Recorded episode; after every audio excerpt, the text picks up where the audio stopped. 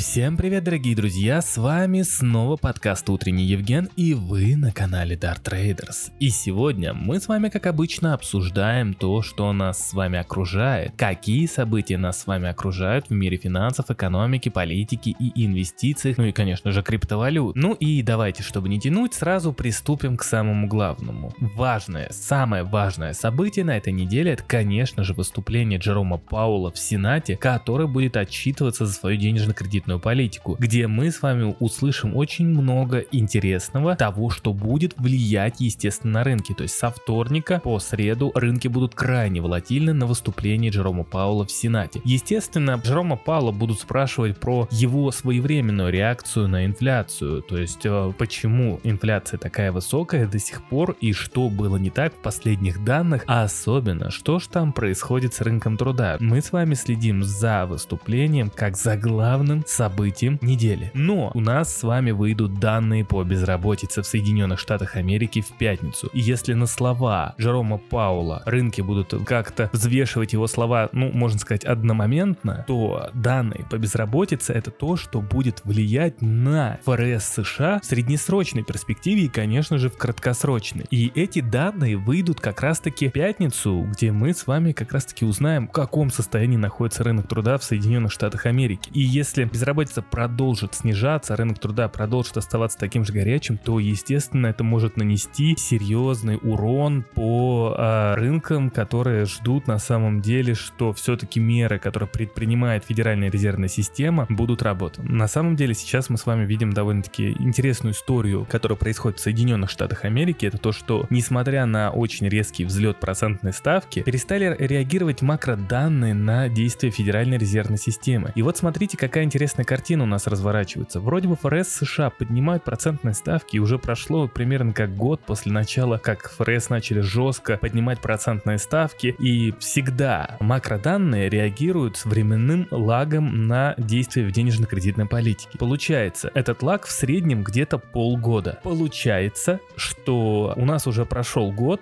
ставки взлетели от 0 до 4,75%, но тем временем результаты довольно-таки слабые, что по снижению инфляции, что по замедлению рынка труда. И здесь, конечно же, многие задаются вопросом, а чего тогда ждет Федеральная резервная система? Ну то есть, если после того, как они начинают поднимать ставки, проходит полгода и экономика начинает реагировать, если через полгода экономика не среагировала так, то почему? Почему это должно случиться сейчас и почему бы ФРС США не продолжит поднимать процентные ставки более быстрыми способами? Таким образом, у нас с вами выходит следующее. Это те самые мягкие условия финансирования, когда просто банки не видят того, что там дальше будет что-то жесть какая-то с инфляцией, и поэтому они продолжают по краткосрочным кредитам кредитовать дорого, а по долгосрочным кредитам они продолжают конкуренцию между собой и привлекать все больше и больше заемщиков на более дешевые кредиты. И это создает как раз таки те самые мягкие условия финансирования в Соединенных Штатах Америки, из-за чего, естественно, инфляция не падает. И самое главное, на действия Федеральной резервной системы слабо реагирует реагирует рынок труда, потому что компании в Соединенных Штатах Америки заявляют об увольнениях, но увольняют неохотно. Я уже приводил вам пример в телеграм-канале Dart Traders, что есть такое понимание,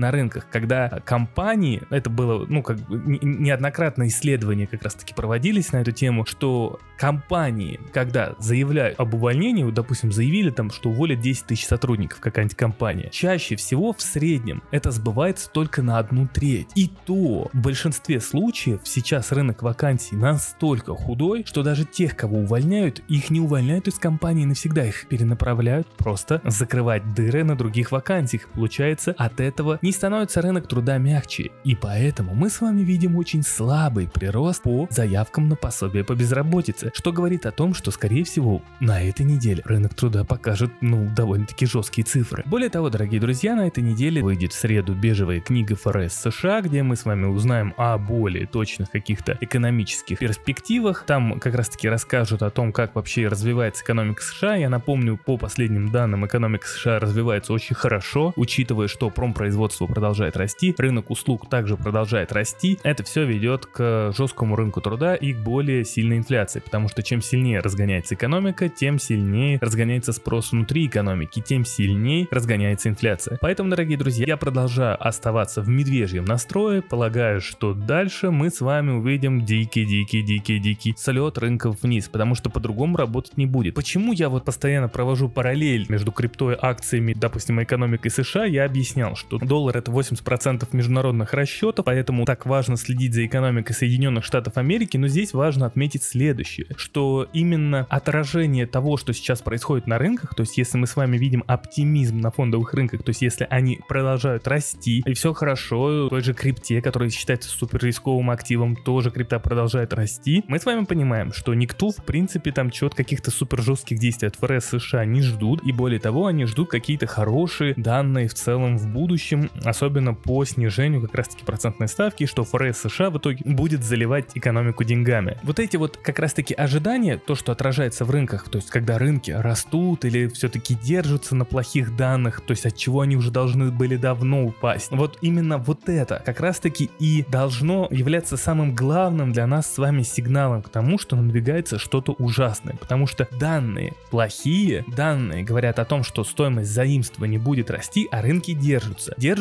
они на как раз-таки каком-то непонятном, необъяснимом оптимизме. Ну, понятно, да, что этот оптимизм объясним тем, что постоянно говорят о какой-то мягкой посадке и что ФРС США не сможет долго держать процентную ставку высоко и начнет снижать. Рынки как раз-таки отражают то настроение, которое сейчас есть в моменте. И вот когда мы с вами увидим полное разочарование на рынках, когда акции начнут компании падать, крипта начнет падать, вот тогда можно будет говорить о том, что наконец-таки меры ФРС США работают. И компании перестают, а точнее даже инвесторы в эти компании перестают закладывать что-то хорошее. А они просто начинают прятать свои деньги. У компании нет оптимизма больше увеличивать производство, нанимать больше сотрудников, раскручивать каким-то образом инфляцию и так далее, и так далее, и так далее. Пока есть желание инвестировать, у компании будет желание оставлять найм на том же уровне. А самое главное, оставлять ту инфляцию, которая есть в США, на том же уровне. Поэтому, дорогие друзья, я продолжаю ждать того самого слива на рынках, который совсем скоро у нас случится. Ну, а я пошел со своим отравлением мучиться дальше, но, естественно, я за тем слежу и буду много вам чего сообщать, потому что неделя будет просто жарко. Все, дорогие друзья, всем суперской недели. Не забывайте присылать ваши донатики, не забывайте присылать ваши реакции. Всем спасибо и до новых встреч.